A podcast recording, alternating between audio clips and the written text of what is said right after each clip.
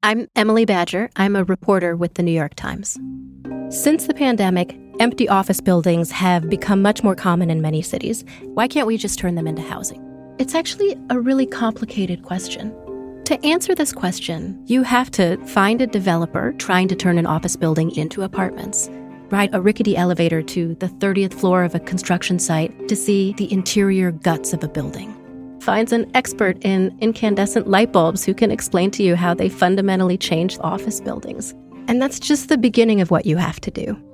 When you subscribe to the New York Times, you are sending reporters like me out into the world to ask questions of dozens of different experts, to go and visit places most people don't get to go, to try to come back with answers, and then turn all of that into something that anyone can understand.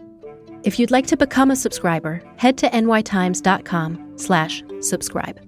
You need to see the animated floor plans in this piece. From the New York Times, I'm Michael Barbaro. It's Tuesday, September 10th. Here's what you need to know today. Order! Order! On Monday night, British lawmakers delivered their latest and most devastating defeat yet to Prime Minister Boris Johnson.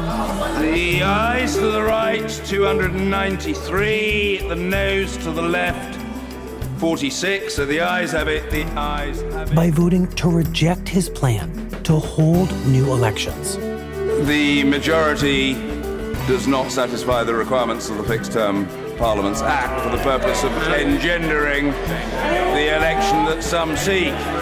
Thanks to his own tactics, there is virtually no way for Johnson to fulfill his promise to leave the European Union with or without a negotiated exit by October 31st. Parliament is now suspended for the next five weeks at Johnson's behest and has passed a law in response, blocking the Prime Minister from leaving the EU without a negotiated deal.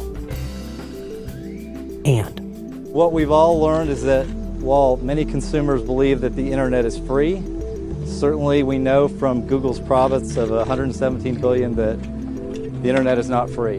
in Washington on Monday, attorneys general from 50 U.S. states and territories announced a massive antitrust investigation of Google that will examine the threat the company poses to competition, consumers, and the future of the internet. We're Republican, Democrat, men, women, black, white, and Hispanic, all standing together to protect the free market, to protect competition, but most importantly, to protect the American consumer from this online search engine juggernaut.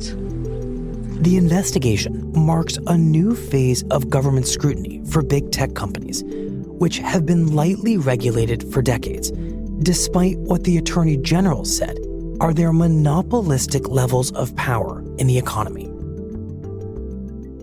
Finally, the Times reports that the Secretary of Commerce, Wilbur Ross, threatened to fire top officials at the National Oceanic and Atmospheric Administration for contradicting President Trump's claim that Hurricane Dorian might hit Alabama. The threat prompted the agency to disavow a message that assured Alabama that it was not at risk, in a move widely seen as caving to the White House. The president's claim that Alabama was in the storm's path was inaccurate from the moment he made it. But for the past week, his administration has aggressively defended it.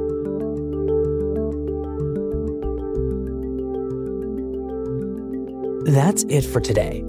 I'm Michael Barbaro. See you tomorrow.